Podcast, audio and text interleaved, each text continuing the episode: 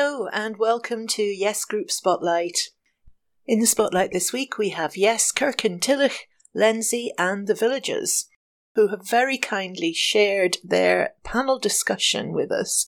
This is a fascinating discussion chaired by Ruth Wishart, and the panel members are Ellen Hofer from EU Citizens for Independence, Anthony Salamone, a political analyst and MD of European Merchants, Neil Richmond, Fine Gael European Affairs spokesperson and member of the Irish Parliament, and Alan Bissett, Scottish poet and activist. The event is called An Independent Scotland in the World, and with that panel you can see that there is an international perspective on Scotland in the world, and that makes for a fascinating discussion. The questions were coming in thick and fast, a lot of them from Alan Bissett, it has to be said. I think this discussion brings a new dimension to the debate on Scotland's place in Europe and in the world. And thanks again to Yes Kirkintilloch for sharing it with us. Hope you enjoy it.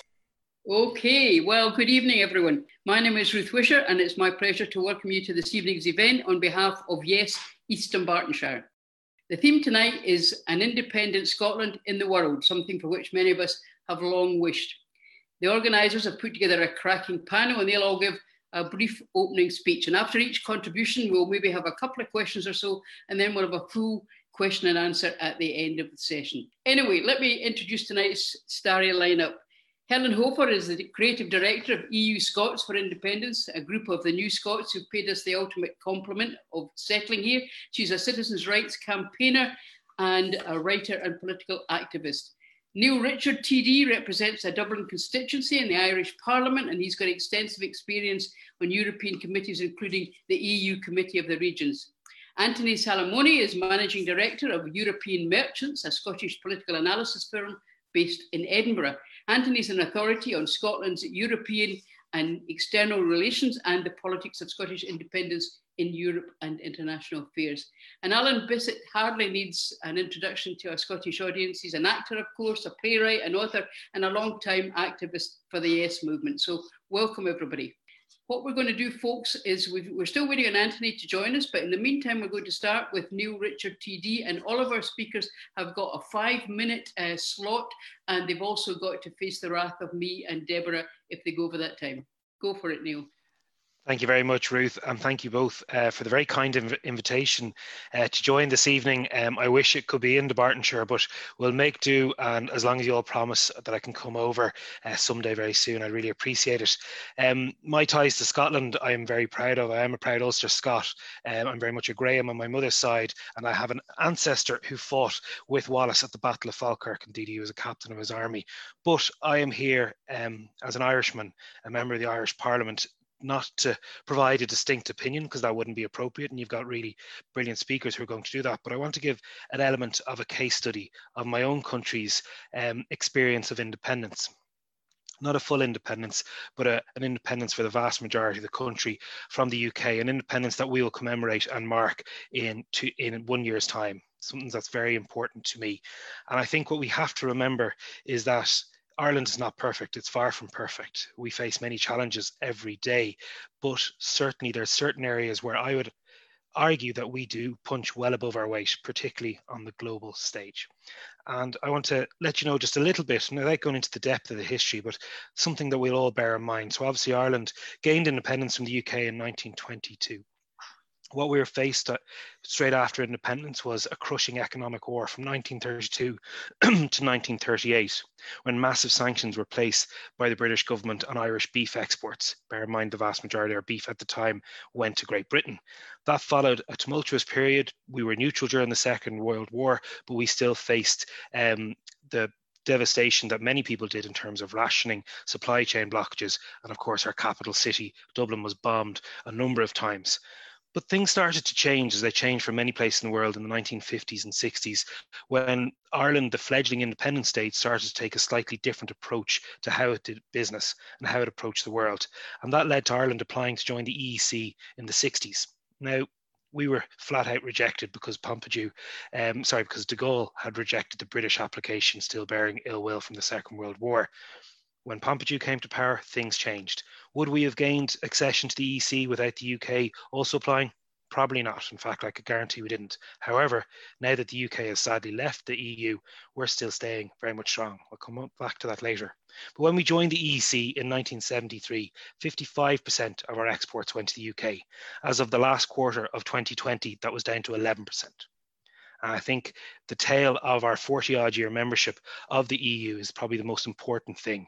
It was a time of absolute modernization, both socially and economically, for a small country of just under 5 million people with a Celtic history based off the edge of the continent of Europe. A few familiarities perhaps for some of the audience listening in. When my late mother got married in 1971, she was fired from her job in the bank because there was a thing called the marriage bar. In 1973, when she had my considerably older big brother, she was fired from a supposedly more progressive bank because she was now a mother. That changed in 1976 with the removal of the marriage bar by the Irish government directly because of European influence. And that's the sort of Ireland that we would have known pre-European membership. Today, Ireland is a member on its own right in the UN Security Council for no less than the 5th time possible. Now, the scary thing is when Ireland is a member of the UN Security Council, big things tend to happen in the world. The last time we were there, 9/11 took place. However, we are sitting at the moment being the country that has been delegated the responsibility in the UN Security Council to play an integral role in the foisting of a new deal with Iran between the world actors. And indeed, our foreign minister is currently in Tehran. We have many things, and I said many challenges in our country, but I think our global footprint, the most important aspect has been our continuing European membership. And any of you who have painfully been caught up in the Brexit saga of the last 5 years will know that the EU never threw Ireland under the bus. The German car manufacturers never came, neither did the Italian Prosecco makers. Rather, throughout the process, the European Union struck rigidly beside the Irish government. And indeed, a couple of weeks ago, when there was a wobble over Article 16 of the Northern Irish Protocol, within 4 hours and 2 phone calls from the Irish Taoiseach and Taoiseach, it was resolved. We're a small country, but we very much see ourselves at the heart of Europe and indeed in Ireland at the centre of the world. This is merely a case study that some of our cousins across the water may like to pay some attention to. Gurmeen Malagov. Thanks very much for all that, Neil. We certainly will be paying attention to that. But one of the statistics that you came up with here, which resonated most with me, was the fact that you'd gone from 55% of your exports to the UK to the most recent figure being 11%. Now, we have a lot of, we get a lot of comment about the fact that we would have have to face a hard border with England if we were in the EU but not in the UK. How did you manage to work that trade export reversal? Like the Scots, the Irish are very good at talking and they're very good at negotiating and going out and selling good product. We have probably the second best whiskey in the world, but we have very good beef, we have very good IT, we have very good digital, we have very good pharmaceuticals. We're the largest supplier to the world of Viagra proportionately. But the most important thing that we have and that we've seen the real realization of in the last number of weeks is our direct shipping links to the continent. The continent represents 48% of our exports. It's by far our biggest market. So we've seen a 600% increase of ships going from Rosslare in the very southeast of Ireland to ports such as Roscoff, Le Havre, in France, but also Santander, Bilbao in Spain, Lisbon in Portugal, Ostend, Zeebrugge, and soon to be hopefully Duiseburg. The other thing that strikes me is that you went through a serious wobble, as a lot of countries did, and a lot of the people who had come back, a lot of the young people who had come back to Ireland, left again. But you've rebuilt, and you've rebuilt magnificently. And as you say, you've now got a huge international footprint. We'd be very curious to know how you pulled that trick off. Well, I suppose it's the agility of being a small independent country. One thing that will be remote, even though the world is facing an economic crisis of COVID, our exports are the only EU countries' exports to have grown in 2020. And indeed, our economy continued to grow last year over 3% despite the decline of COVID. And we look at the British economy that's declined by 9%, ours has grown by 3%. It's being, as I said, it's investing in our strengths. So we have a very young population. We're a common law jurisdiction. We're an English speaking jurisdiction. But we're also a very welcoming country. Ireland, just like Scotland, is very much a migrant people. I emigrated myself for a couple of years. I'm a failed emigrant, but our experience of emigration across the world, be it Canada, America, Australia, historically Once upon a time, it was the Ulster Scots, the Scots-Irish who went to the south in the US. From the 1840s, it was very much into the US, into Canada, and in recent years to far more far-flung places. But our experience wasn't always a great one. We all may have seen signs of what 1950s or 1960s London was like for an Irish emigre. No blacks, no dogs, no Irish. Those were the signs put on boarding houses. And when my mother and my uncle decided where they'd move from their very small border household in Cavan, my mother went to Dublin, got a job in a bank, age 17, met my father, was able to join sports clubs, was able to join a trade union. My uncle went to London, eventually got a job in the civil service, was blackballed, not only from his local Labour club, but also from his local Conservative club, going on to become a Liberal county councillor for some time. But I think the most important thing is we've learned from our experiences, which makes us a very welcoming country. Cade Mí le Fáilte, 100,000 welcomes. Microsoft are currently based in my constituency, 72 different nationalities in a workforce of 2,500. And that's how we will continue to build our place at the heart of the EU. We want to be the stepping stone for the rest of the world into the EU, particularly as the only native English-speaking country remaining. Well, except that we might possibly join you. One last quick question from you. Ireland was always renowned in the kind, as you've just alluded to your mother's experience, it was originally a socially very conservative country, very much enthralled to the church. It's now a socially advanced country, a socially progressive one. How important were the citizens' assemblies in affecting that change? Yeah, I'm a huge supporter of the Citizens' Assembly, and my old lecturer from university, David Farrell, has been a consultant to the Scottish Government in recent years about this. And I suppose two of the most controversial issues that we faced in the last decade that I was delighted to be part of the campaigns for was being the first country to vote by referendum for marriage equality, and secondly, finally, giving back Irish women their reproductive rights. The former was, to be honest, the easy one. Despite preconceptions, it's very easy to sell love on the doorsteps. The second one was difficult, and it required a lot of really difficult conversations. For some politicians, for too long, weren't prepared to simply make a decision. I'm from a slightly younger generation. We idolised Roy Keane growing up, so we're probably a little bit brash. So I had no problem going from the outset back in 2014, before it was on the radar, declaring that absolutely I thought our reproductive laws were barbaric and needed changing. But the Citizens' Assembly gave the citizenry the say. It gave politicians the proverbial kick up the backside to follow the will of the people, because far too long, the politicians dictated the will to the people. And you're right, Ireland socially was an extremely conservative country for far too long. Our 1937 constitution was run by the Catholic Archbishop of Dublin. But it was remarkable when, when my grandparents, who were from the minority Protestant tradition, who would have seen themselves as British, but they stayed beside the line, under the line that became the border, they would have seen Northern Ireland as the more progressive place, the more dynamic economy with Harland and Wolff, a good whiskey industry, the linen industry. But compare the Republic to Northern Ireland now, where Northern Ireland had to be brought kicking and screaming to provide for marriage equality. There's still talks of a petition of concern. They still haven't implemented the changes given by Westminster when it comes to reproductive rights. And you have the leading party in Northern Ireland who still wants playgrounds chained up on a Sunday. Okay, thanks for all of that, Neil. So we'll go straight on to our second speaker, who's Ellen Hofer, who, as I say, is one of the European Scots for Independence, one of our new Scots, one of our very welcome new Scots. Ellen, take it away. Hiya everyone, so I'm Ellen Hofer. I am indeed the Creative Director of EU Citizens for an Independent Scotland. I joined that org now 4 years ago, and I'd been a political kind of interested person when I was still living in Germany. I actually left Germany in my kind of mid-teenage years, which was pretty early, and initially moved to England, did a couple of years of au pair jobs there, and found that the UK was not a particularly mobile place in terms of mobility to progress in your career.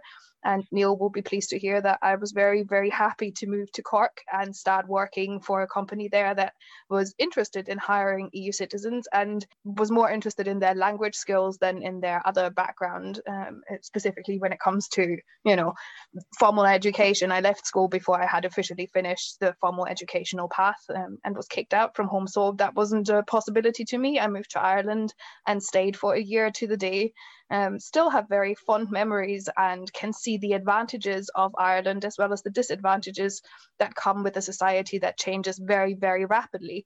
And within the course of just a couple of years, I think Scotland has a lot of lessons to learn from Ireland and should be grateful to do so, but has the advantage of looking at some of the difficulties and failures that took place along the way for Ireland, which not least of all have to do with integration being a sketchy issue when it's about a quick turnover of staff, for example.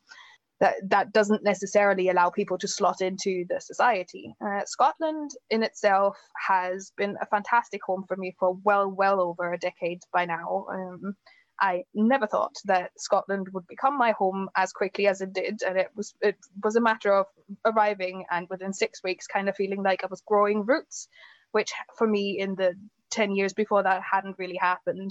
I was interested in politics, and in fact at the time I was going out with somebody who was a single dad and his oldest child, and my partner at the time and I went to vote in the independence referendum, which actually for both of them was the first time they had ever voted in Scotland.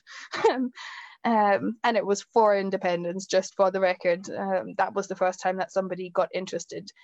I was extremely disappointed at the outcome of that referendum. I had honestly not seen it coming and I couldn't believe it. I felt very differently about the 2016 Brexit referendum. I feel like I saw that one coming from miles off and months away. And it kind of made pretty clear very quickly that there was a couple of issues that I hadn't really thought about up until that occasion, not least of all how well integrated EU citizens are within Scotland at the very least, and that because there hadn't been a real need for political representation, there was no bodies really representing EU citizens' interests. So that's basically when I decided, look, if I can't see it, I'm going to have to be it, and teamed up with the EU citizen organisation that was already in the independent space, and that was EU Citizens for Independent Scotland, who had run a pretty significant and successful Facebook page, but hadn't really maneuvered outside of that Facebook realm. They were respected for the content that they were posting and the thoughtful commentary that came with it. But once I joined the organization, it became pretty clear that we had a bigger responsibility beyond just posting nice things on Facebook for people to keep up to date with EU issues and independence. And that had a lot to do with advocating for EU citizens. I also looked around in the independence movement and still felt like that there was a lack of diversity. It's quite easy to say that somebody's welcome. It's harder to make them welcome by making space to say whatever they have on their minds. And that has changed quite a bit over the last couple of years, and I'm quite proud to have been part of that. I think we have quite a long way to go when it comes to representation from everybody else that we're currently not seeing on stage. Essentially, we are still lacking people from ethnic minorities, or at least minorities in this country. We're still kind of lacking more women.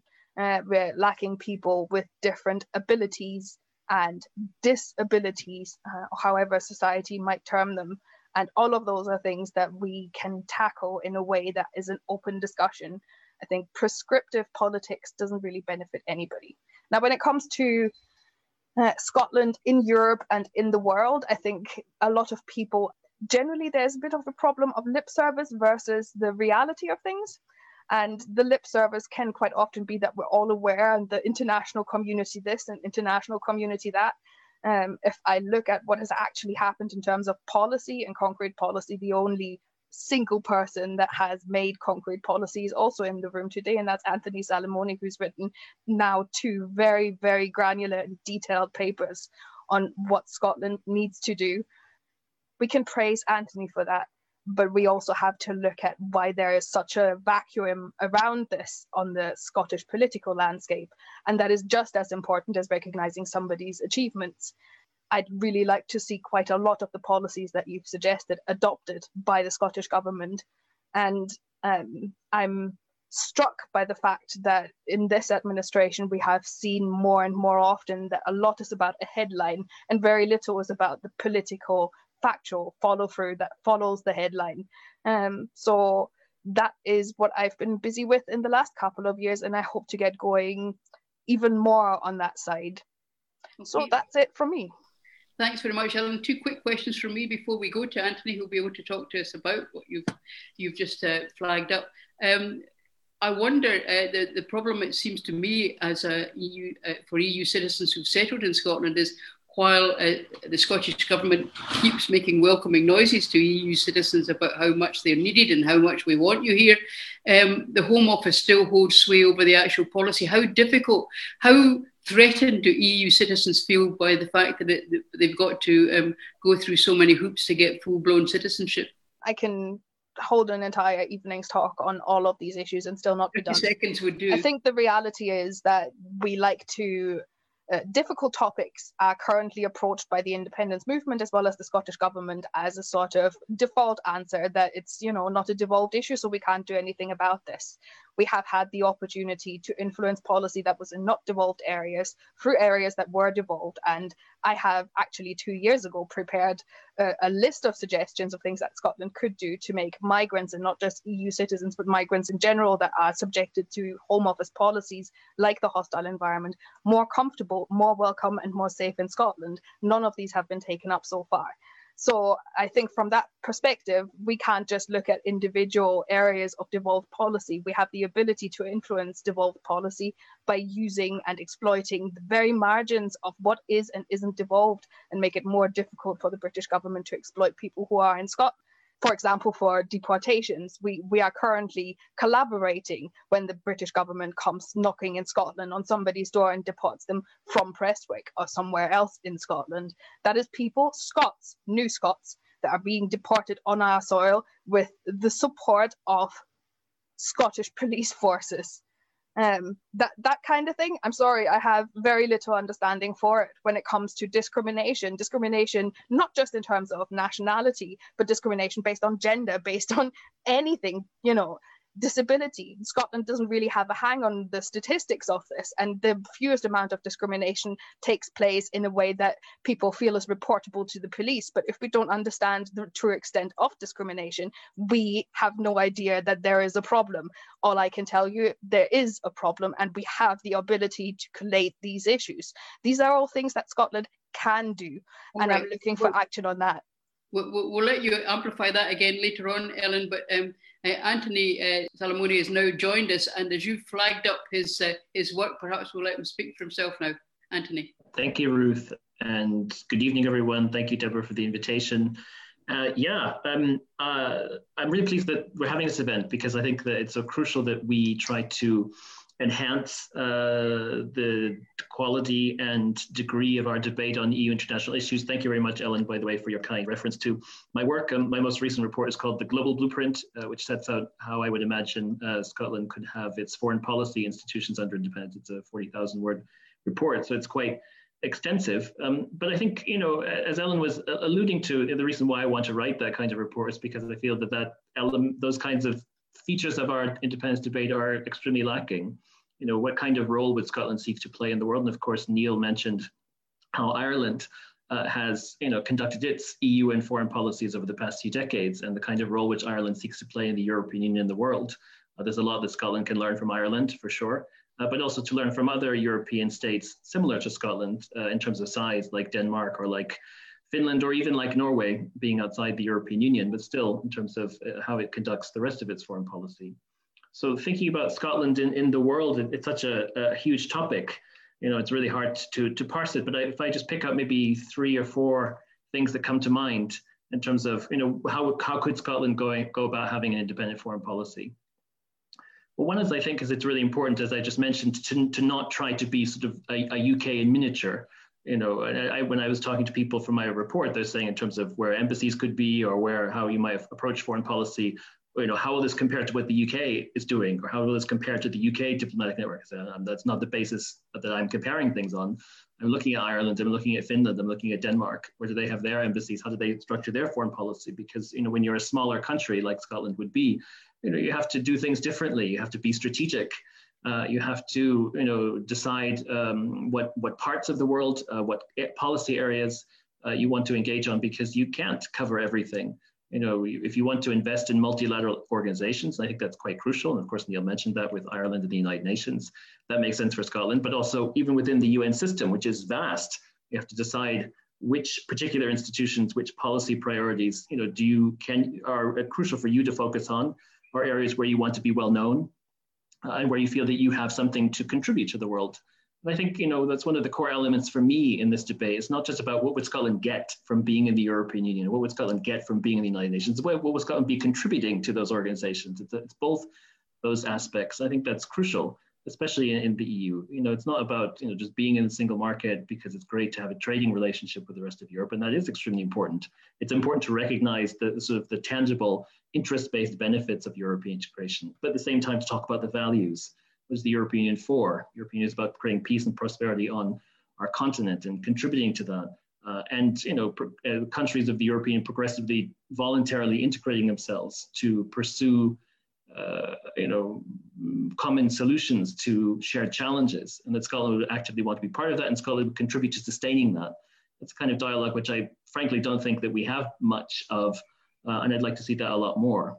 Of course, Brexit is, you know, been the fundamental area of focus for us, and that's very natural. But to think more broadly about these kinds of questions, you know, of how, you know, what kind of member state would Scotland seek to be? You know, if you look at countries like Denmark, for instance, Denmark has a lot of opt-outs considering how small it is, and arguably has a difficult relationship with the EU in some respects. You know, I can see it perfectly easily Scotland falling into a Denmark scenario. I don't want to see that. I want to see Scotland actively choose to be part of EU policies, and including having a really honest discussion on why it might make sense for Scotland to join the euro, and not to say we would be forced to join the euro, but considering country like Ireland or country like Finland could be part of the Euro project for over 20 years. Might it make sense for Scotland to, you know, that's a discussion which I think we should at least have rather than rule it out and have a negative framing to it. And then of course there are, you know, the broader questions of relations with other partners out with the European Union. The United States, I'm sure, would be important for Scotland in many ways, as it is for Ireland, but in, you know, in different respects. And of course the UK, you know, that will be a, you know, a major point for Scotland, particularly initially. I think, you know, that the intensity of the bilateral relationship between Scotland and the UK might diminish over time, but in the formative stages of independence, it would be quite crucial. And obviously you want to have a mature, constructive relationship and consider how, you know, how we relate on these islands, because, you know, there'll be a triangulation between, you know, Scotland, UK, and then, you know, Ireland, UK as well. You know, what happens to things like the British Council? Those are sensitive issues. Which require really, you know, mature discussion across all three parties.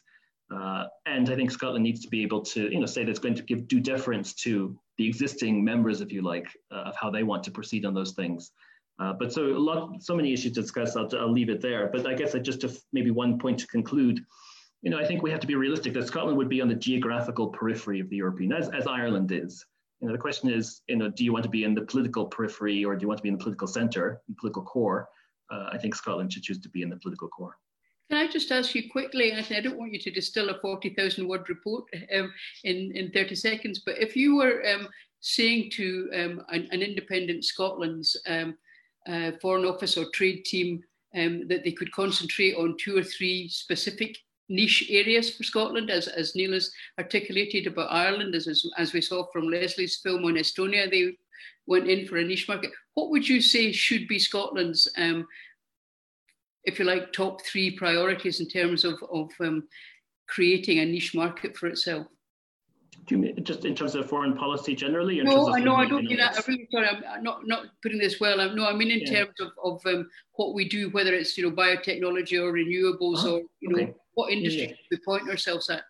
Yeah, I think, you know, I suppose the thing with that is, you know, if you're trying to, particularly if you're trying to develop profiles of excellence in the world or soft power profiles. Now, Scotland is lucky to have so many to choose from. You know, I'm sure there has to be something in there between a link of renewable energy and the, you know, natural environment and climate change. There has to be some nexus there that makes a lot of sense to me.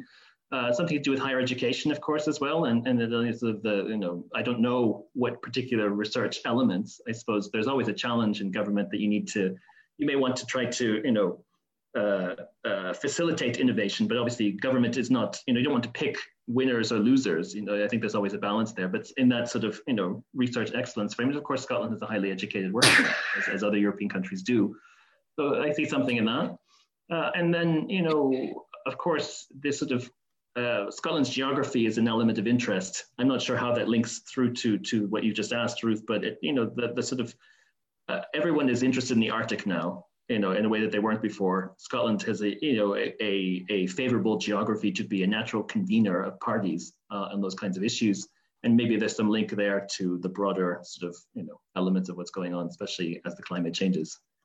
Okay, thanks for that, Anthony. And we've got a lot of questions of which have come in now, and I'm going to throw them around the panel in a minute. But last but not least, we've got one of my favourite actors and playwrights and writers and all-round Renaissance man, Alan Bissett, and he's going to come on and give us his 5 minutes worth of wisdom now. Alan. Thank you, Ruth. This has been super interesting for me. The whole subject, Scotland on the international stage, there's so much discussion within the Yes movement and within Scotland generally about domestic issues, especially just now, for obvious reasons, or UK-wide issues. And in a lot of ways, I think a lot of Scots, a lot of people in Britain have looked at Brexit as a UK issue rather than seeing it for what it is, which is an international issue, which is fundamentally about Scotland's relationship with the rest of the world and Britain's relationship with the rest of the world and Britain's relationship with Scotland, obviously. And one of the things I think is a feature of Britishness is a certain insularity with concern with itself as a preeminent nation among nations of the world, which used to rule a fifth of the globe or whatever it was. Britain's idea of itself is so large in front of itself that it obscures almost everything else, but also Britain's relationship with the Anglophone world, America, Canada, Australia.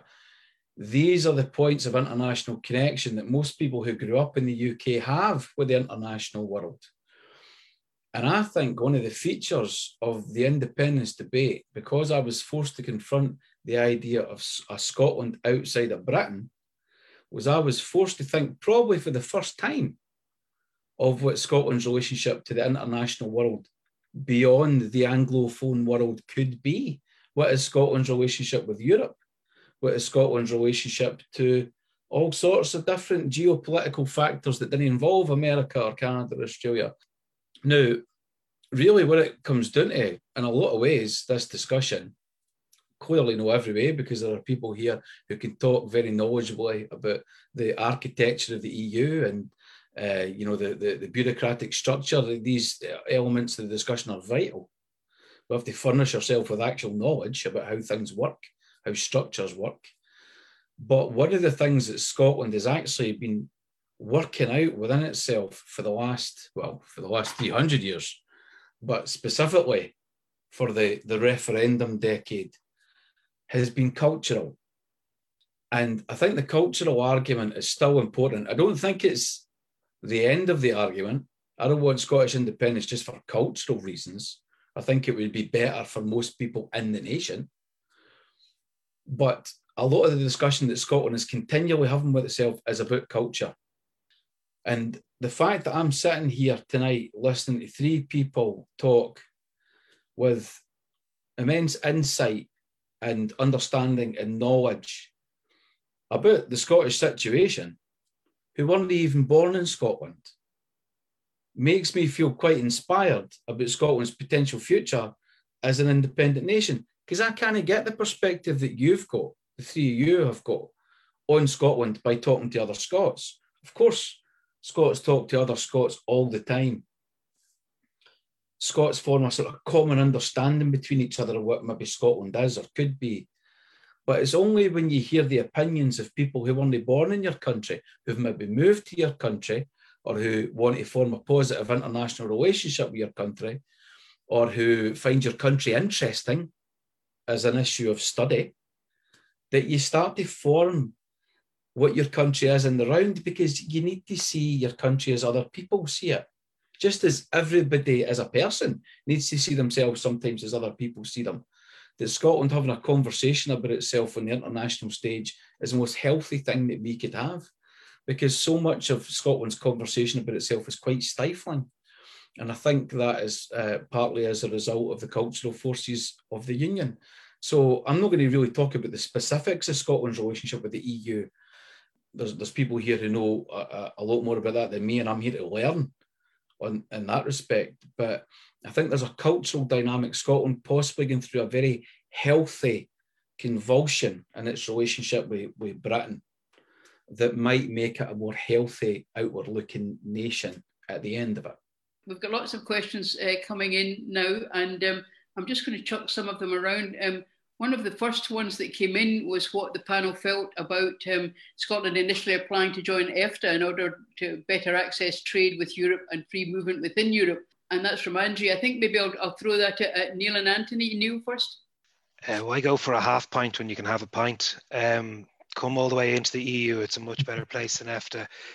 Norway doesn't have the say over how laws are created that dictate a lot of what their life does, but yet they still pay in to the EU just to get access to the market.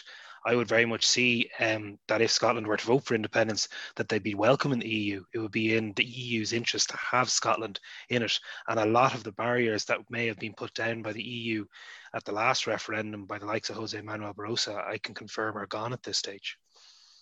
That's interesting. Anthony?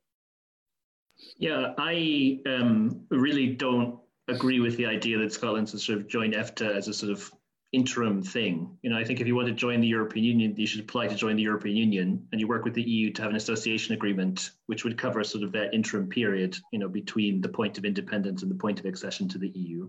Of course, that association agreement would have to be different than normal ones. You know, I hope it would be much closer, and it would include, you know, a large degree of participation, perhaps in the single market. You know, that is something that would need to be negotiated, and that would be up to what the EU be willing to do. But I think that, you know, that is this. When we talk about the process for Scotland joining the EU, there's a lot of emphasis on how quickly it might go. You know, I think we need to be realistic, because it would take several years. I think it would take about 4 to 5 years. But the key point is not to try to, you know, circumvent the EU accession process. The point is to try to get a really good association agreement, and then that would glide the path for Scotland to join the EU.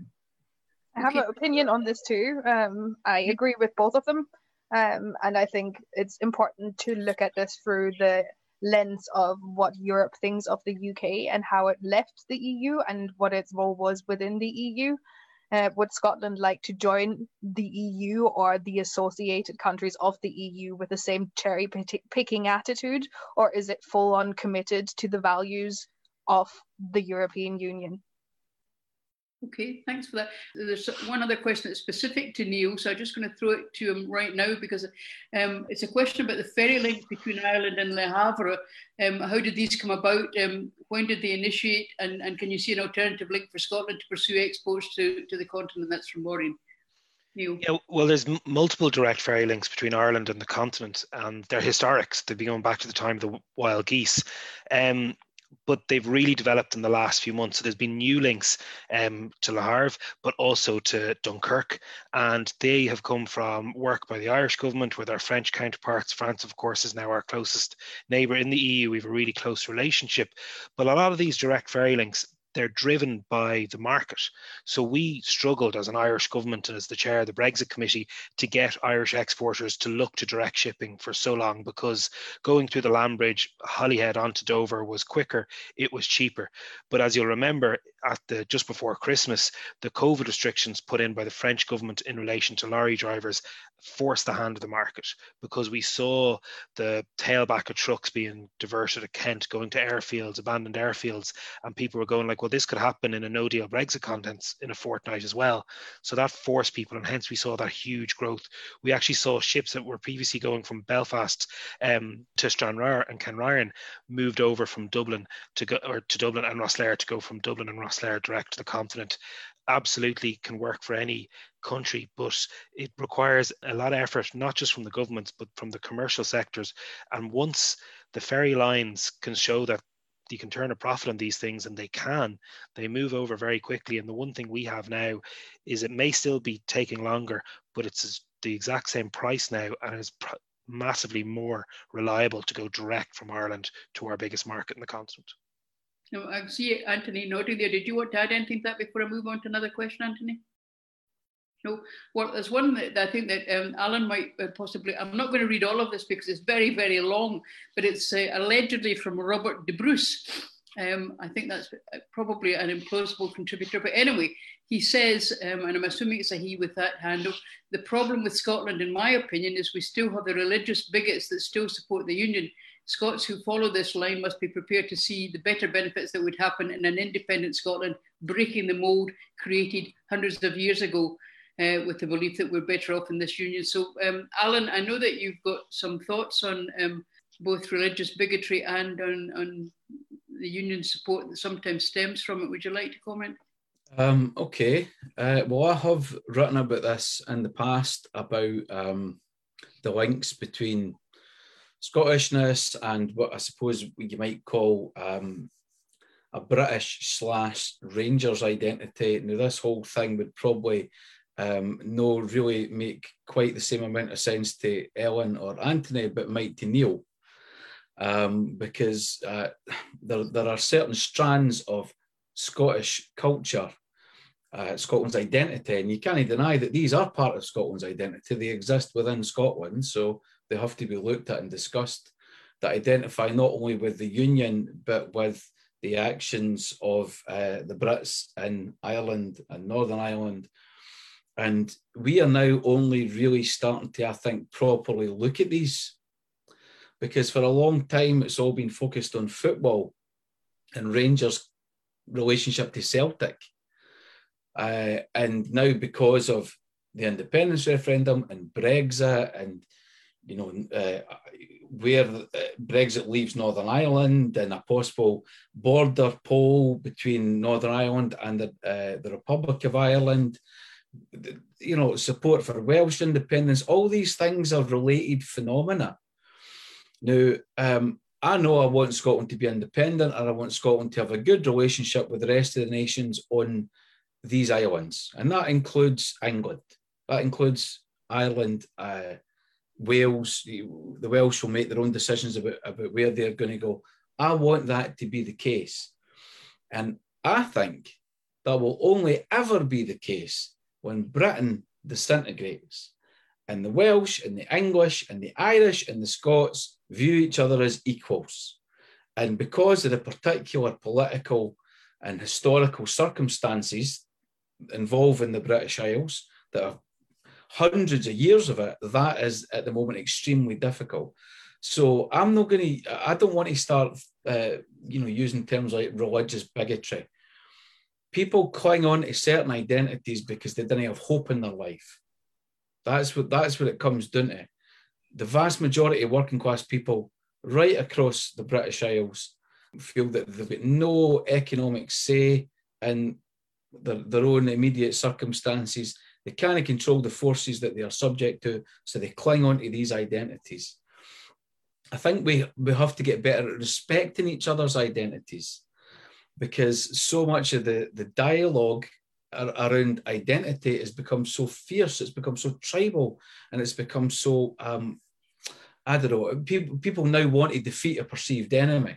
I think there is a healthy democracy and dialogue-based future for all the nations of the British Isles to reach independence that might have a strong benefit for everybody at the end there.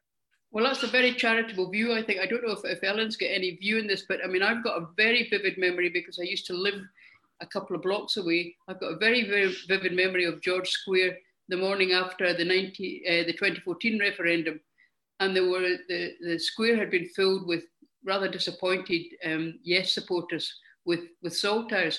And then there was what I can only describe as a fairly rabid invasion by people bearing the union flag coming in and causing a certain amount of mayhem. Now, that seemed to me, as an onlooker, such a deep-seated kind of visceral reaction by the union supporters that I'm not sure how you get rid of that strand of tribalism, as you put it. Do you have a thought on that, Ellen, as a... I absolutely do. This discussion is absolutely visceral and tribal, but the answer to it is not a new one and not one that is out of sight. I'm a German who has gone through her life being confronted with her country's history and very consciously has to deal with that still, even in Scotland. And I'm glad for it, because it's taught me a hell of a lot about people and about how to overcome xenophobia. Xenophobia seems to be currently thought about and limited in terms of nationality, but that's not actually what the term stands for. Xenophobia is fear of otherness, and otherness can be put onto all sorts of things: blue eyes, brown eyes, stupid shoes, great shoes, whatever you want to tribalize. The mechanics of it essentially boil down to xenophobia. And when it comes to fighting xenophobia, it used to be a fairly useful mechanism for more or less cavemen migrants that were swarming all over whatever the continent was shaped like at the time to distinguish between their group and other groups. At some point, the only way to overcome xenophobia is for people both to settle down in some ways into a society, and for our personal identity and our personal worldview to include people beyond our own tribe. So the definition of tribe needs to open, and the condemnation of otherness cannot be about condemning other human beings. It can be about condemning other people's opinion, but you can never go, oh, they're just shit people, because shit people are just people like you who believe something else quite strongly. And if you're going to fight xenophobia, if you're going to fight the othering of people, you have to find the human common denominator. And this is the hardest thing. It's not an answer I particularly like. I am not a person of great patience, nor of particular interpersonal skill. But it seems fairly obvious that this is what has to be done. If you want to convince somebody, you can't just tell them they're wrong. You can say, what is the motivation behind this, and why I can relate to that in a different way. Okay, thanks for that. I'm going to move us on now, because there's questions coming in thick and fast on quite different subjects. There's one specifically from Stuart, from Neil, who says, Neil, what are your thoughts on the euro? Currency is a huge issue in the move to independence in Scotland, and if joining the EU, the euro is part of the deal. I'm not sure that's entirely accurate, but this has always been painted as a negative here. What's your view on that, Neil?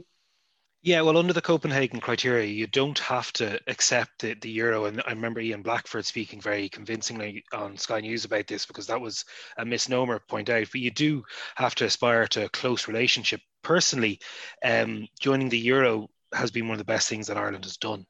And I have to bring back to the pre-73 days that we never truly got our independence until we joined the EEC. The Chancellor of the Exchequer still set our exchange rate. When the pound devalued in the early 90s, the punt, as our pound is called, devalued as well. So there's a huge, I think, for those of us who are really pro-European, and I see myself equally as Irish and European, the euro has a huge benefit. And I must say, on a really practical point of view, I know we don't really use cash anymore, but I remember going on holidays to Spain and France and not having to fiddle around with pesetas and try and work out. And I do remember when I moved to Brussels, there was a very nice guy, he didn't quite get it, from Northampton, who sat beside me regularly at lunch, who worked for a certain other political party. And every day he's there like, oh, that's... You know, I'd say, oh, yeah, I got my lunch, it was €10. And he goes, oh, that's about £7.50. I was like, I don't care. We don't use sterling in Ireland. We haven't used sterling in the 20s. We've had the euro since 2002. And certainly, I'm sure you see a lot on TV where you still get a lot of people. There's a famous clip of an Irish politician. Why don't you use the sterling? And you're just like, maybe it's a problem for Scotland in a few years' time, but they're not too bad. Well, that brings us neatly on to currency. I know that Ellen wants to come in here, but I want to come to Anthony first, because, as you know, there's an ongoing debate, Anthony, and there has been ever since the Growth Commission, which is now out of date anyway, thanks to Brexit, but there is an ongoing debate about a Scottish currency. What's your take on that? I think that if Scotland were to decide to become independent, it would make sense to establish a Scottish currency sooner rather than later. So I would not sign up to the Growth Commission idea of waiting to meet the test that they set out. Of course, it needs to be in a managed way. Ellen, you wanted to come in?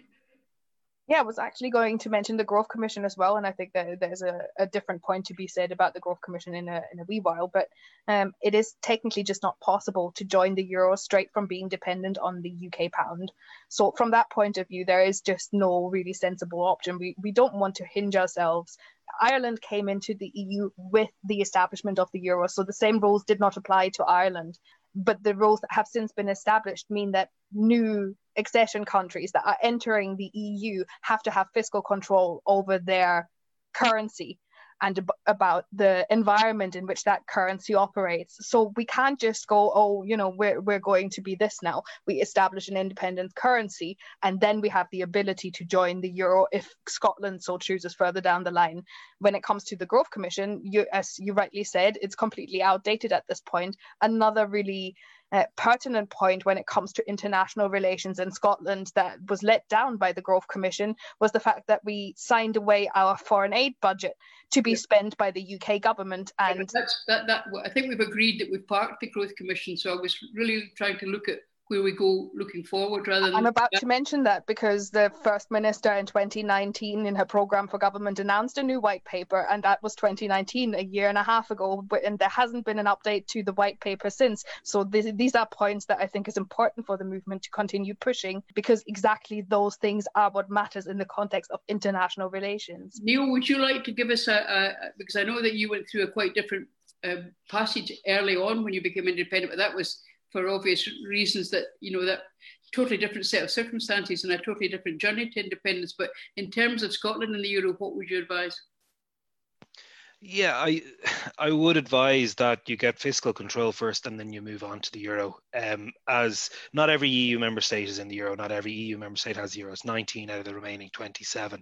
But certainly for a small member state like Ireland, that doesn't necessarily have the natural mineral wealth of somewhere like Denmark or other countries, I think it has given us great ability. And bear in mind, the president of the Eurogroup is Irish. The chief economist of the Eurogroup, of the Eurozone, is Irish, and the European Commissioner for Financial Services is also Irish. It gives you great influence, and Ireland is very much a country that sees itself post-Brexit as being a player in financial services. We're not going to compete with the City of London or something like that. We're not Paris or Frankfurt, but we do very much see a complementary role for back office and middle offices. And we've already taken in 6,500 financial services jobs direct from, as a result of Brexit, direct from Great Britain. And we wouldn't have that. The euro is a massive part of our arsenal as a small trading country. And I would recommend it. But, and I really think it's something that is worth aspiring to. And there shouldn't be an emotional attachment, you know, and I think there's a huge scope for growth for small countries as well. Alan, do you have anything to say on that before we move on to a different topic? I do. I've got a question for Neil mainly. Neil, everything you've said this evening has been fascinating to me because you are an alternate reality that Scotland could have. It's like, here's what you could have won, you know, like if we'd voted yes in 2014. I think a lot of people in the independence movement are looking at Ireland's fortunes over the years. Now, obviously, Ireland has had a difficult journey, and we're also looking at that, you know, and deciding what to do and what not to do politically. But we're also looking at the prize at the end of it, which is the position that you've got where you are backed by the EU, welcomed on the international stage, and are a modern, progressive, functioning, healthy democracy. I think the question I've got, and this is born from ignorance about Ireland's internal politics, I suppose, so I'm looking for you to enlighten me here. What is the state of Ireland in terms of social provision? Yeah, and look, Ireland is a different economic model. We're not the size of the UK. We are smaller. And a lot of people will be very critical that our health service isn't as good in the Republic as it is in Northern Ireland. We do not have the NHS. But globally, when we actually detach ourselves and we look at all the factors, Ireland is consistently in the top 5 countries in the world. So on the happiness index, for whatever weight you put in the happiness index, we sadly slipped from first to second last year, but we'll get the Norwegians next year. But I was, this is... you talk about Ireland's very difficult journey in independence. Bear in mind, Irish politics is still generated by the parties that delivered independence, just varying shades. We don't necessarily have the strict left-right divide. We don't necessarily have much of a unionist rump in the Republic, even though I'm quite happy saying that my family 100 years ago would have been strong unionists who saw themselves as British, and I'm very much part of the religious minority. And Scotland has the opportunity, if they were to go to choose it, to enter a very different world. We became independent just after the Great War, you know, going into the Great Depression, going into Second World War, the Cold War. The world is tough now, but it's nothing compared to the 20th century. And certainly a lot of the, like the Ireland that became independent was a very different place. Democracy was young. Colonialism still existed. So we're going into whatever some people will say, and the old people always refer to the good old days. Life has never been better, in my opinion. You know, we're living longer, we're healthier, people are more educated. We actually have a move towards, but haven't achieved, an element of gender equality and tolerance. And that's something very good. And I suppose the great outlier in Irish political concerns, I'd probably be viewed as a conservative. But looking at the British Conservative Party, I couldn't see myself going in there at all. So I think that ability to be a small country lends itself to progressive social development. It took us a long time to get there, but when change happens, it happens rapidly and greatly. Bear in mind, homosexuality was illegal 30 years ago in Ireland. Divorce only passed by 50,000 votes 2 decades ago. We still had the term illegitimate for children born out of wedlock. That's all shifted. And I maintain that if we hadn't joined the EEC in the 1970s, that wouldn't have happened as quick as it did. Our European membership gave us the outreach to the world, to a more secular vision, and indeed to a greater access to North America that we wouldn't have had if we had remained supposedly independent, but shelved off from the rest of the world, wholly reliant on our previous, whatever term you want to use, the UK's previous relationship with Ireland. Anthony, do you want to add to that? Because that seems, I mean, the very fact, I mean, it's interesting hearing Neil say that you can actually jettison a lot of baggage relatively quickly in the right context. Would you agree with that? Yes, I think creating a Scottish state would be a sort of once-in-a-century opportunity to really think how Scotland would want to constitute itself across all areas of society, sure. I also think that, you know, Neil was mentioning that obviously Ireland became independent in a totally different world. And of course, a consequence of that is that the world is highly codified, you know, international relations, international law, and so on. And it's a question of, you know, joining the European Union, joining the United Nations, you know, signing up to all the sorts of things that already exist. And I think that that's something that needs to be appreciated more in our debate, because a crucial part of that is Scotland's relationship with the UK. And that, you know, how a referendum would need to be agreed with the UK, and that Scotland could never really become truly independent unless the UK was on board with the referendum, worked constructively through negotiations, then recognised Scotland as a state. And I think that, you know, is very different from how things might have been if Scotland was seeking to become independent in another era. But international relations is very legalistic these days, and I think we need to take that into account too. Are you saying, Anthony, or maybe I'm picking you up wrong there, are you saying that you agree that we have to wait for a Section 30 clause to be passed by the UK government before we can progress? Yeah, no, I said then there's no, I think there needs to be political agreement between Scotland and the UK. It doesn't really, I mean, I've written about this quite a lot. It doesn't matter whether it's a Section 30 order, an Act of Parliament, an Edinburgh Agreement, or just sort of a, you know, whatever. You're saying that, but you're saying that legally and politically Westminster has to be on board? I'm saying it's not a legal issue; it's a political issue. You know, I mean, I've written about this a lot. You know, there are three main stages to independence: a referendum, the negotiations, and then recognising Scotland as an independent state. Across all of those stages, you know, the Scottish government and the UK government have to work together. If they don't, independence won't happen. You know, in the sense of, you know, Scotland being able to join the EU or join the United Nations or being recognised by any other state in the world. And I think that, you know, we need to be cognizant of that. This is not a legal issue. It doesn't matter whether the Scottish Parliament or the UK Parliament has a power or an authority. And I think we can all agree, at least I hope we all agree, on the doctrine of popular sovereignty in Scotland. I mean, if England wants to believe in parliamentary sovereignty, that's fine. You know, it's not a question of whether or not a referendum is legal. It's a question of, does anything happen after it? You know, and that, I think we need to recognize it's a political issue, needs a political solution. It's not about, you know, who has a legal authority under what. Okay, we've got a quite different question coming out. Does anybody else want to throw their 10 cents worth in on that before we move on? Yeah. I couldn't agree more. The pressure campaign that is needed to make it more difficult for the UK government to say no than to say yes to us is what the pivotal issue here is, and that's ultimately not one to be won in court. Though whatever route we go down, I still doubt the validity of going down a route and then leaving it to the UK government to fight that route in court. That doesn't seem very smart. In any case, currently Boris Johnson and whoever else is the Prime Minister essentially gains votes in their voter base from being tough on the Scots. And as long as that is the case, they have no interest in changing the answer to whatever Scotland does in terms of independence. So it's about changing the pressure points. Alan? Okay. What are the pressure points that we change? I mean, this is where I find myself in difficulty, because what you're saying, Anthony, is that without the consent of the UK government, Scotland will not be independent. But the UK government has got absolutely no motivation to facilitate Scottish independence.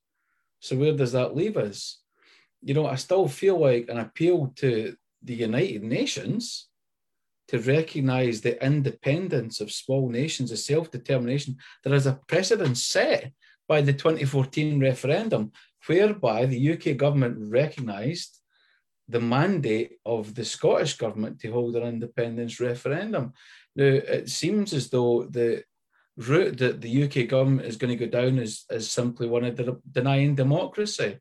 Now, Neil will probably be able to talk quite extensively about the history of the UK government denying democracy of one of its immediate concerns. The fundamental mistake that Scotland could ever make, or proponents of Scottish independence could ever make, is to resort to violence, right? That for me is a fundamental, because all of us have observed what has happened to the island of Ireland over the last 100 years, and how long it took to work that through. The scars still remain.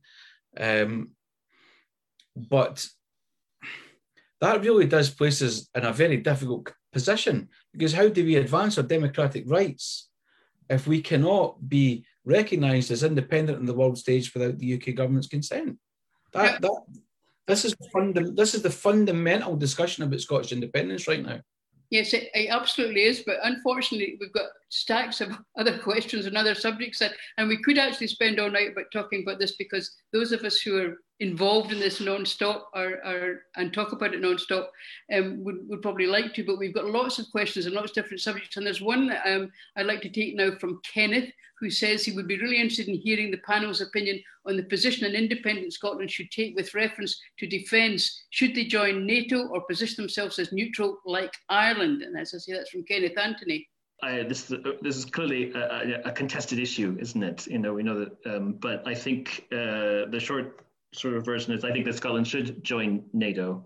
And I think that you sort of work your way out on, you know, three different levels. One is that, you know, what would be in the best interest of Scotland's security and defence requirements. I believe that's from joining NATO. Secondly is when you think about Scotland's allies, you know, countries in the European Union, countries like the Baltics and Poland, how will Scotland be contributing to, you know, supporting them? I think that's also through NATO. And then on a sort of a third level is, you know, once you satisfy those two thoughts, what makes the most sense in terms of Scotland having good relationships with countries that are important to it, and that includes countries in the European Union, the United States, and again, I think that's through NATO. I think that neutrality, you know, makes sense for certain countries, and maybe, certainly if it makes sense for Ireland, and of course, then that's good. But I think for Scotland has never been a neutral country. It's strange for it to try to become one. I think neutrality, at least for Scotland, would be outmoded and an abdication of the important role which Scotland could play. And I think that there is an inherent contrast here. If you look at countries like Norway, or for instance, you know, Norway is known worldwide as a peace builder and mediator, but when it comes to its own defense and security, it's an active member of NATO. And I think that is a perfectly sensible role that Scotland could fulfill as well. Neil, what's your take on that as a country which went a different route? Yeah, and again, this comes down to the context of when Ireland became independent. Ireland had to sit out the Second World War. We weren't in a financial or geographic position to take a side. And obviously, I think there was only one member of the Irish Parliament at the time who decried the fact that we didn't take the Allied side. And then there was a couple of subversives involved in the IRA who tried to recruit Nazi support for Irish things, Irish independence movements and taking back the North. But I think the concept of neutrality has changed greatly, and it's changing greatly for Ireland. One of the things that Ireland's most proud of, and it's probably why we got re-elected to the UN Security Council, is an unbroken record of over 60 years of peacekeeping. Sadly, we've lost 82 soldiers in the course, but that's keeping the peace literally at the moment in the Golan Heights, where you have the Israel-Palestine situation on one side and the war in Syria on the other. They're genuinely exposed to some of the most dangerous conflicts in the world. It's people in Chad, 7 Irish soldiers killed in the Congo. I hope some of you have got the chance to see The Siege of Jadoville, a brilliant film that was on Netflix recently. But within the EU, the idea of neutrality has changed so much. Even in the 20 years I've been politically active, it's no longer about militarization, it's no longer about troops on the ground. And one of the things that we face, and we have a lot of referenda on European issues we're constitutionally obliged to, and it's the constant refrain again of certain Eurosceptic parties, even though they're Eurosceptic light parties compared to some on the continent and in England, is that, well, we don't know to an EU army. And there's this, and they play on the sense of fear that young Irish men and women are going to be conscripted into a European army and sent to fight in Iraq. Well, that's absolute nonsense. When we talk about closer cooperation when it comes to defence and security, it's intercepting terrorists who are blowing up the Bacalan or going on stabbing raids and are using Ireland as financial cover. You know, I sit 5 kilometres now from one of Al-Qaeda's main money men in Western Europe, who is a known person to the Irish police. We have maintained our neutrality with great difficulty. It is becoming more and more irrelevant, to be honest, and it's the same for the other neutral countries in the EU who we do a lot of work with, like Austria, Finland and Sweden. We want to cooperate. It's in our interest to cooperate with European partners to protect ourselves against cyber threats, because ultimately, if the Russian Navy decided to invade Ireland tomorrow, we would rely on the Royal Navy to intercept them.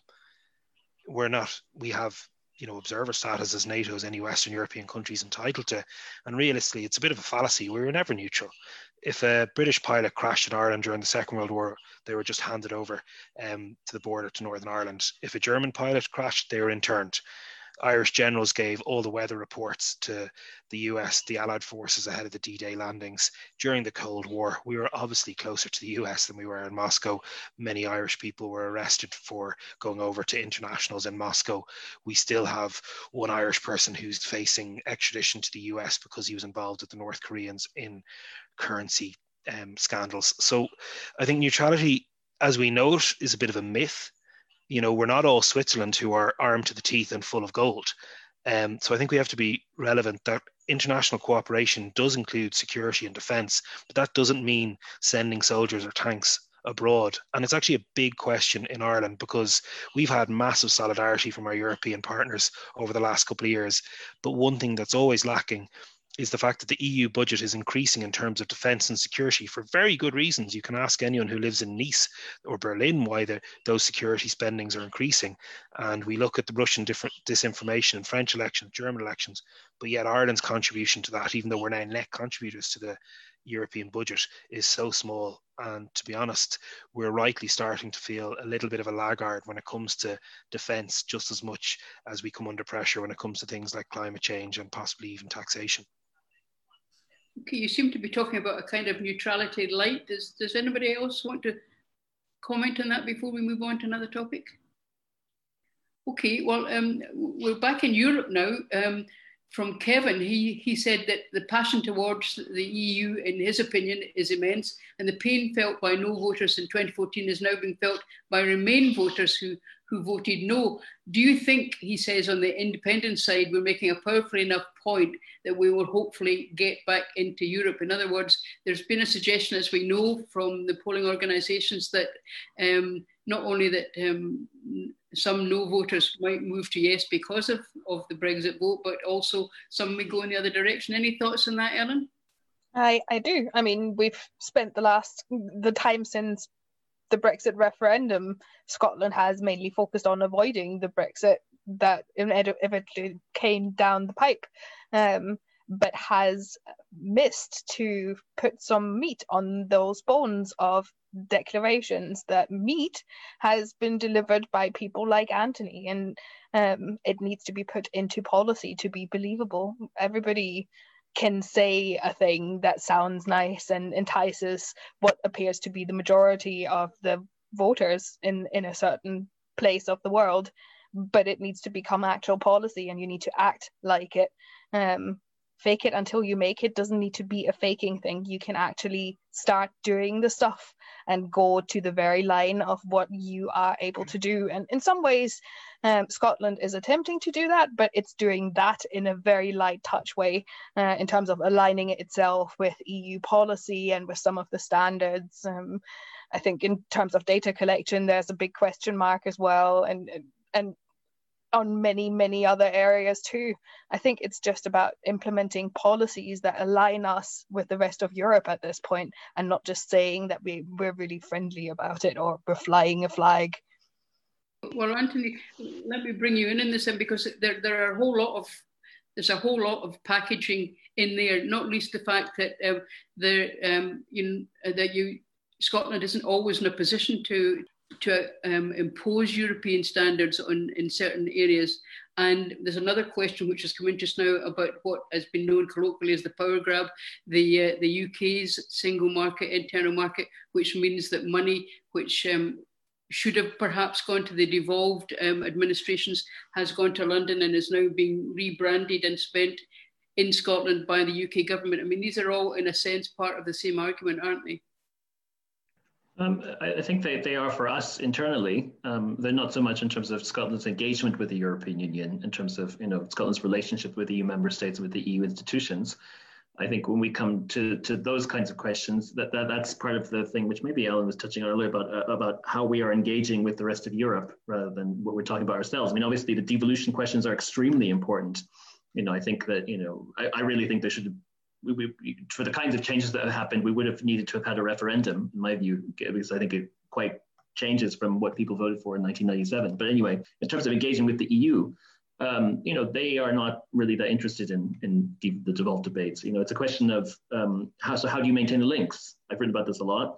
I think you need to focus on how can Scotland build practical relationships with EU countries on areas of mutual interest. These, again, bilateral relations are about things that are interesting to the other party, not just talking about, I think that the Scottish government should not talk about independence to any EU member state or to any EU institution. The Scottish government should not talk about independence at all in its external EU and external engagement. It should focus on things that are, areas where it can really build deep relationships on things that matter. And then Scotland should consider how it will make, try to make strategic contributions to the debates on the future of Europe, obviously as a part of a third country. And there's nothing wrong with Scotland saying, on the conference on the future of Europe, we will not necessarily be part of that, but there are things that we might want to contribute.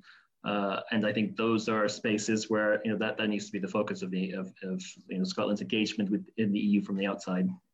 Well, actually, that's a good moment to bring in Phil, who's saying, pre-referendum, would it make sense for the Scottish Government to be engaging in informal talks with representatives of other nations, especially within the EU and with the US, regarding recognition of Scotland as an independent nation following a yes vote in a referendum held without agreement from Westminster? Well, do you want to take the first bit of that argument, Alan, that would it make sense for us to be establishing, if you like, our pre-independence credentials with proposed future partners? Yes, it would. I think the only problem the Scottish Government has got is that the UK Foreign Office have decreed that Scottish engagement with international bodies and officials has to go through them. This is one of the moves they've made behind the scenes. And that Scotland isn't going to be given any kind of budget or resources to try and make its case on the international stage, whereas if it could have done through UK diplomatic channels before. So the Scottish Government, not being an internationally recognised nation-state government, will only have so much capacity to be able to make its case in the world stage. Given the chance, I think it should do that. I think those conversations should be had. I think potential future Scottish diplomats for an independent Scotland should know in advance that Scotland might be welcomed as an international country.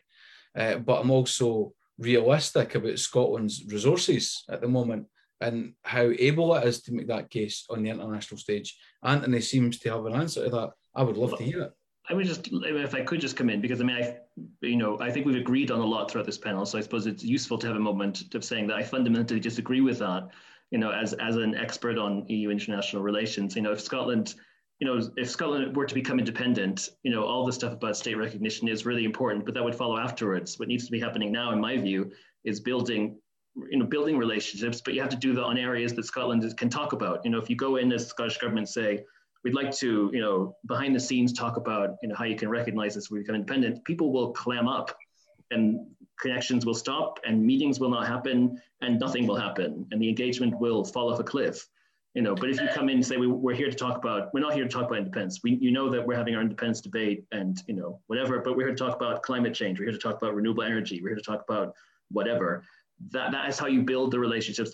That's how you get people to talk. As soon as you introduce independence, everything shuts off. That is really interesting, and I'm sure that's true. I mean, I've no doubt you know more about these things than me, but the difficulty that we have is that the Scottish people will want to hear assurances from international bodies or figures that Scotland would be accepted as part of the EU. Otherwise, Scotland can't advance that case. Well, it's never going to be forthcoming. We're never going to get that. So I guess we're going to have to come with better arguments. I mean, the EU. Okay, fair enough. Everybody wanting to come now. So Ellen's been trying to get in for a while, and I think we'd also like to hear afterwards from Neil as to what kind of reception he thinks we might get on whatever basis in Europe. Ellen first. Right, so I think both of you are making valid points, and I think I'm going to take it on from Anthony's argument and say, Scotland has something that the world is currently desperately looking for. We have 9 years left to turn around this global crisis, you know, around climate emergency, and the warnings need to be heeded. Scotland has enormous renewable energy potential, and there actually is in Scotland for Commonweal a very detailed and costed plan on the table how to go about a Green New Deal for Scotland. The need to become independent is implicit in how to finance the Green New Deal, but the resources and the technology and the knowledge in order to make such Green New Deals happen is available in Scotland, and this is deeply interesting to people in Europe and further abroad. They're already looking at Scotland's green resources and are buying them up because the Scottish government is putting them up for sale, right? That's not how I would go about it, but this is how you start getting people onto the table. If in the course of that conversation, you then come to constitutional issues, that's a different way of going about it, other than going, here, I'd like to speak to your ambassador at 4 p.m. about independence in Scotland and whether you'll say yes if we go whatever route we choose. It's about recognizing what Scotland has in resources, and that includes physical resources, but also intellectual resources and plans and ideas for collaboration. So that's the one half. The other half is that no other country could be more interested in Scotland, what Scotland is doing, other than when it looks at what Scotland is doing with the citizens of those countries. Right. I mean, if you're going to want to, sorry Ruth, but if you want the empathy of EU citizens on the continent, maybe start prioritising EU citizens within Scotland. It's that kind of thing. Let's just ask somebody who actually deals with the EU all the time and was actually on the Committee for the Regions, Neil.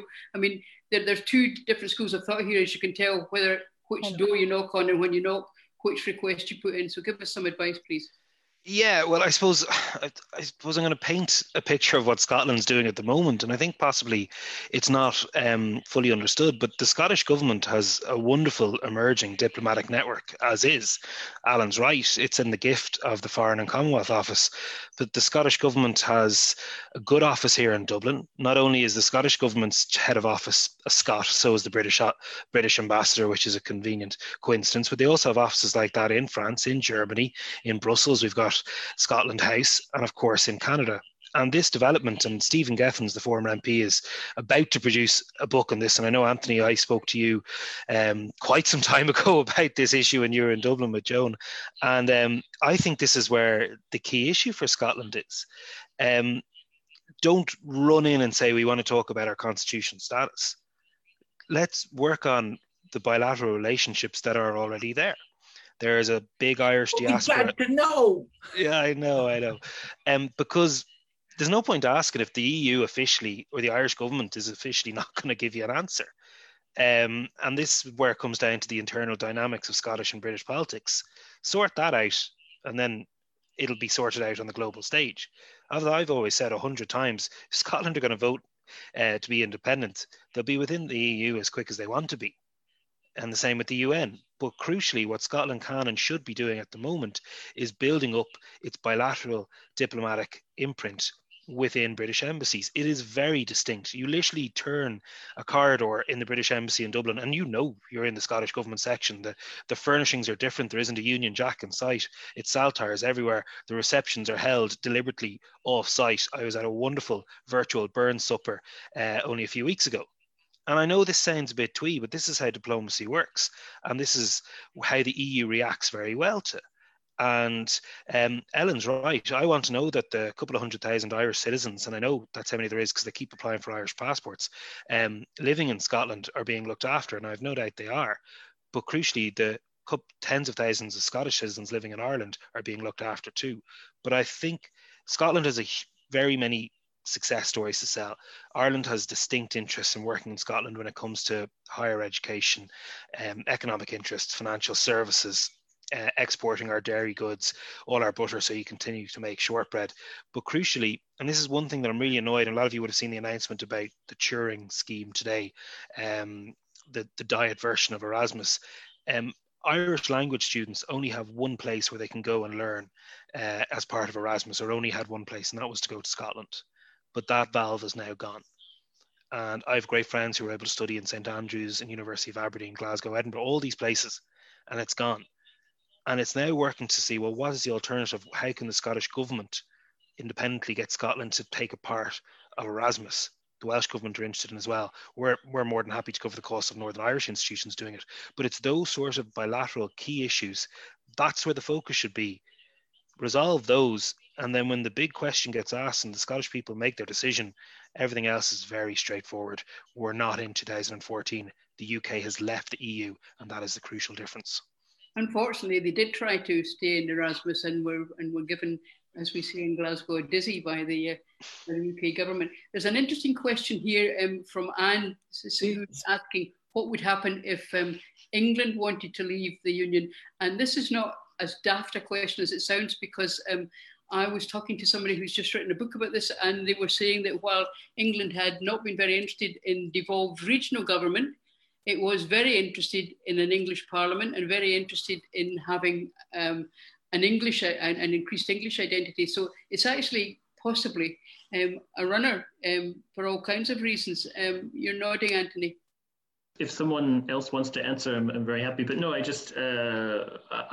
mean, there's always the challenge of how do you deal with the fact that England is so big in terms of, you know, the UK by 80, 85% of the population. So, you know, I don't have an answer on whether there should be an English parliament or whether there should be regional parliaments. Obviously, they tried the regional assemblies and then they were rejected and so on. So it's complex. But the argument against federalism was always because it would be asymmetric for the very reasons you just articulated, because England's so big. However, if England wants to have an English parliament and Scotland wants to have a Scottish parliament, that would seem to me quite a neat solution. I wrote an article or a series of articles together with the Common Green from Commonweal about this. It's called this Pressure Series, and we went through the various instances of non-violent campaigning at home within the UK context and the international context. And one of those points was for the UK-wide context very clearly is about solidarity and how it can be used. We want to leave the UK, but that doesn't mean we are going to leave with a door slamming. And if we want to do it in a way that makes sense, then solidarity can be expressed through the progress that has been made through the devolved governments in the respective places, not least Ireland and Northern Ireland, which have gotten their parliament just about back very recently, but also Wales and Scotland's achievements. The appetite for a devolved government, I think, is there in England, but England currently is extremely challenged to find a bunch of left left-leaning politicians and activists to pull into the same direction together, and they have been for quite some time. So that sort of solidarity might be very well placed, because it takes the focus off how bad Scotland and Wales are for wanting to leave the Union and puts pressure on the lack of democracy, where it is, you know, the biggest within the UK. The only part of the UK that doesn't have a devolved government is England, and they have a real lack of local democracy in a way that we can't even imagine anymore. Alan, you've very deliberately left yourself unmuted, so does that mean you want something to say? You want to say something? I do. To respond to Neil's point, and I absolutely understand where he's coming from in terms of the international community's perspective and the EU's and Ireland's, which is that everything is waiting for you should you resolve these internal differences with the UK. I think the problem that we've got is that a lot of people in Scotland were hoping for international support to put pressure on the UK government to recognise our independence. It seems, for everything I've heard tonight, we should not expect that, which means we've got a very difficult journey. Neil's shown us the prize, and I appreciate that support, that should you become independent, the international community will accept you. But what I'm not hearing is any help. Alan, it's very, very delicate balance. You know, what's the difference between offering help and support and encouragement and having a direct involvement? As what happens if we were to turn around and say the opposite, say, well, we'd much rather Scotland stay within the UK because it makes it easier for us. But I think one issue, and if you don't mind, Ruth, and I know you're the compere, but Ellen has touched on it, Alan has touched on it, and Anthony has touched on it, and it's one of the most difficult issues that an early independent Ireland faced, and once again Ireland faces now, is the biggest relationship for Scotland in the global world. I very much have no doubt that an independent Scotland will be in the EU and accepted at the UN, Arctic Council, NATO if it wants to, but it's then defining its relationship with what remains of the UK. And that has been the perennial challenge for Ireland throughout our independence. Bear in mind, before we joined the EEC, an Irish Taoiseach trying to get a meeting with the British Prime Minister was extremely rare. We had a much better hearing in France or in the US, but common membership of the EEC made us equal. It mightn't have been on a number scale, but I tell you, the British government found out in the last few years what equality looks like. And I think that is the one thing, it's to resolve what relationship do you want. Now, I want a good relationship between Ireland and the UK. It's in both of our interests. There's 800,000 Irish citizens living in England, including my auntie, my uncle, and most of my cousins. And I want them to prosper mightily, and lots of my friends move there, and there's that transfer of people and power and capital and everything else. British government isn't making that very easy at the moment. That's unfortunately nothing I can do with that. But Scotland, when they talk about Scotland's place in the world, Scotland's place in Europe, I can't recommend enough is to try and start off, as Ellen says, by not slamming the door, and realise that as much as you can't choose your family, you can't choose your neighbours a lot of the time. And it's always in everyone's interest to try and form the most amicable relationship possible. And the viewpoint of a current British government, and I was on a very similar call last night, a university debate about a united Ireland. And the differences in opinions of the tone of a British government can change very quickly. And I think that always needs to be bear in mind. And whilst we're having huge difficulty with Lord Frost and others, we know if that would happen to be Louise Hay or Lisa Nandy or someone like that, or even give it a throwback to Julian Smith, it would have been very different, different kettle of fish. So I think that's worth bearing in mind, that no one's touched upon the most important relationship for Scotland in the world, as much as people might necessarily like to say it, is looking down south as well. Can I ask Ellen and Anthony and Neil, what would be your advice to Scotland, or the Scottish independence movement rather, in order to try and get the British government to recognise our right to self-determination? Win the elections in May, win the Westminster elections, and don't tear yourselves apart at the same time. I think the issue of the majority is going to be a big difference for Westminster. I mean, in terms of if the SNP or wherever get majority, don't get majority. I mean, really, that should make a difference. If there's a majority of the Scottish Parliament of however many parties that want a referendum, there should be a referendum. You know, but I think it would make a big difference to the psyche of Westminster whether or not there's a majority government asking for a referendum and can say it's just like 2011 and so on. Ellen? I would say start thinking about the kinds of pressure that can be applied, whether it's civil disobedience or civil obedience, to be obedient in the most annoying way possible. All of that ups the pressure, and we should be doing a lot of that, because as long as it's easier to say no to Scotland than it is to say yes, the relationship that we're dealing with here is one that is of a power imbalance.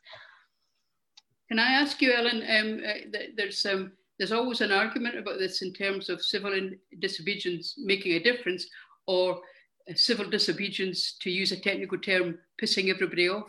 I think the argument has really shifted in the last 20 years, because 20 years ago people kept saying, oh, it's not going to change anything, you know, you're just going to have to get out your fists and then smash them into somebody else's face. So it's nice that we're moving on from that part of the argument. It's turning out that civil disobedience and civil obedience are two different paths that make it a multitude times more likely for civil movements to succeed in the world, and that's increasing still in trend. So it's a worthwhile tool using, and it's especially a tool worth using when you're experiencing a power imbalance. We can be nice, but we can also be less cooperative.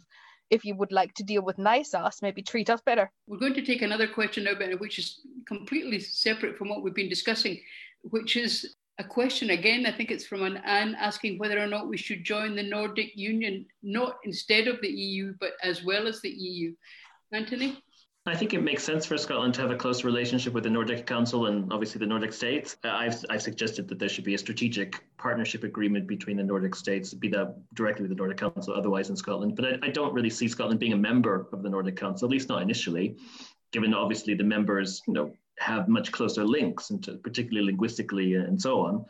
But obviously, you know, if you think about Scotland engaging in the European Union with the Nordic countries that are in the EU, the three of them, you know, Nordic countries and Nordic Baltic countries, and also Ireland, you know, really be really important partners for Scotland in terms of forming coalitions and trying to drive progress in the EU. So really important, but I don't see Scotland joining the Nordic Council. Neil? Yeah, I think this is actually a really good point, and it shows the opportunities, and it's something the Irish government are pursuing too. We're observer status of the Arctic Council. We're now in the Francophonie. We're in the Mediterranean Alliance, you know, slightly selective geographic interpretation of the sea that runs south to us. But all these things are important, and it's all about relationship building. And just because you're not in the EU doesn't mean you can't be part of those relationships. So within the EU, we have the new Hanseatic League and the Hanseatic League, and the Norwegians feed into that a lot because there's a lot of common areas of interest. And certainly this is where I talk about the existing bilateral work that the Scottish government is doing. And it got to a stage a couple of years ago when I was sick of seeing Mike Russell in Dublin. He was over every second week, and it was always a very pleasant conversation, and it was grand. But you know what I mean? It's using that constantly. And Scottish government ministers are not, and cabinet secretaries are very well respected abroad. Regardless of their political affiliations, they are seen as competent, and they are seen as engaging and appreciating Scotland's place in the world. And I remember when he was the relevant minister, Ben McPherson made a very powerful speech in relation to EU nationals being welcome to remain in Scotland, and that transferred over and got into Irish media and went down very well.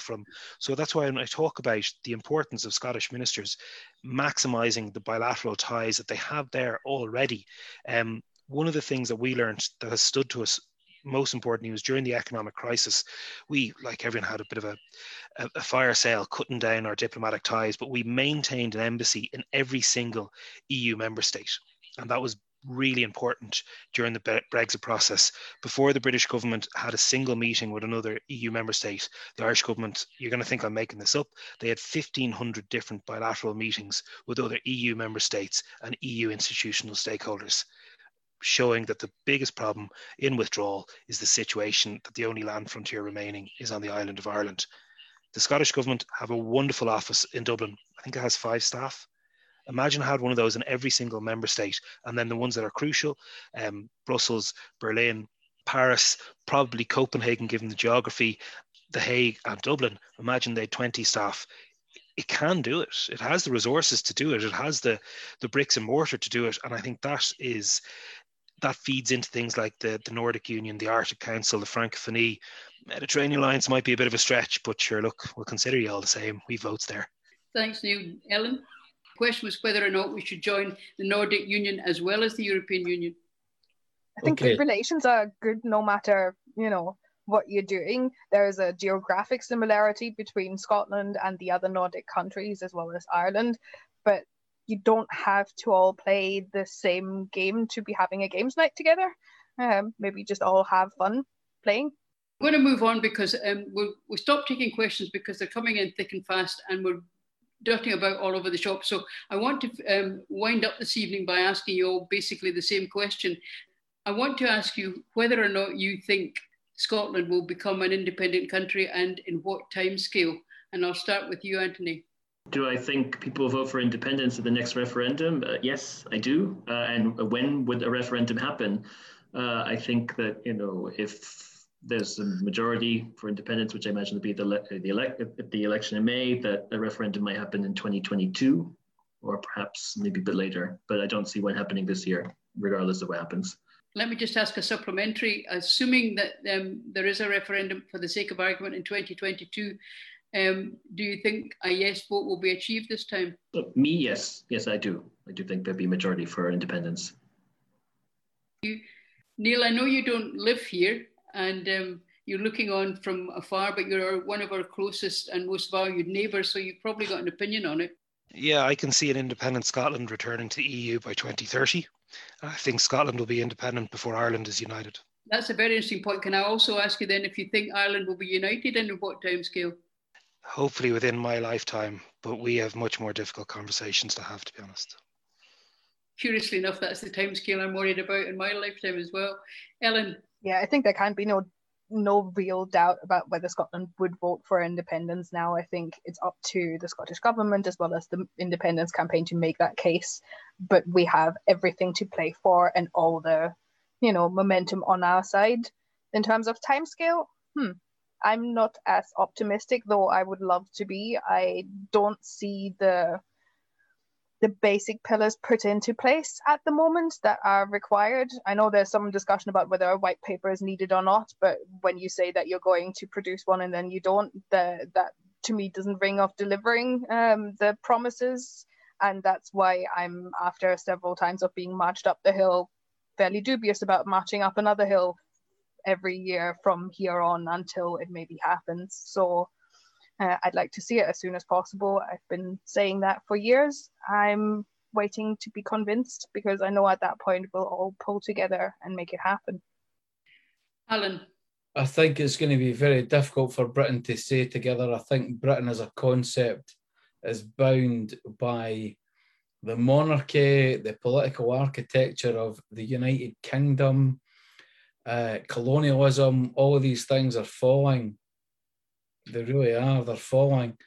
And there's such a centrifugal force, I think, unleashed by Brexit, but isn't limited to Brexit, that means what we understand as the British Isles is about to go through a transformation that we're only now just starting to see the first glimpses of.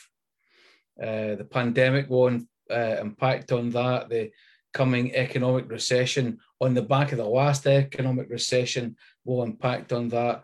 I think it's only a matter of time before Britain fails. However, I don't yet know what the mechanism for Scotland to achieve its independence yet will be. Okay, well, listen, congratulations, everybody, on being the only broadcast that's gone out to the nation in the last 48 hours, which hasn't at any juncture mentioned Harry and Meghan. I'm really very grateful to you for all of that. I'm very grateful to everybody's contribution, and I'm very grateful to all the people who were kind enough to tune in to us tonight. Yes, Eastern Partnershire, just along the road from me here in Mid-Argyll, and onwards and upwards for all of the Yes groups all over Scotland. Not next year in Jerusalem, maybe, but maybe the year after. Thank you very much, everybody. You've been listening to Yes Group Spotlight on Indie Live Radio, this week featuring Yes Kirkintilloch, Lenzie and the Villagers, panel discussion, An Independent Scotland in the World.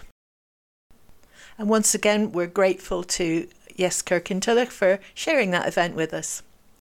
If your Yes Group is doing an event which you'd like to be considered for the Yes Group Spotlight, get in touch with us on studio@indielive.radio, and hopefully we can help bring your event to a wider audience and get it broadcast on the radio and also up on our podcast channels as well. Thanks for listening.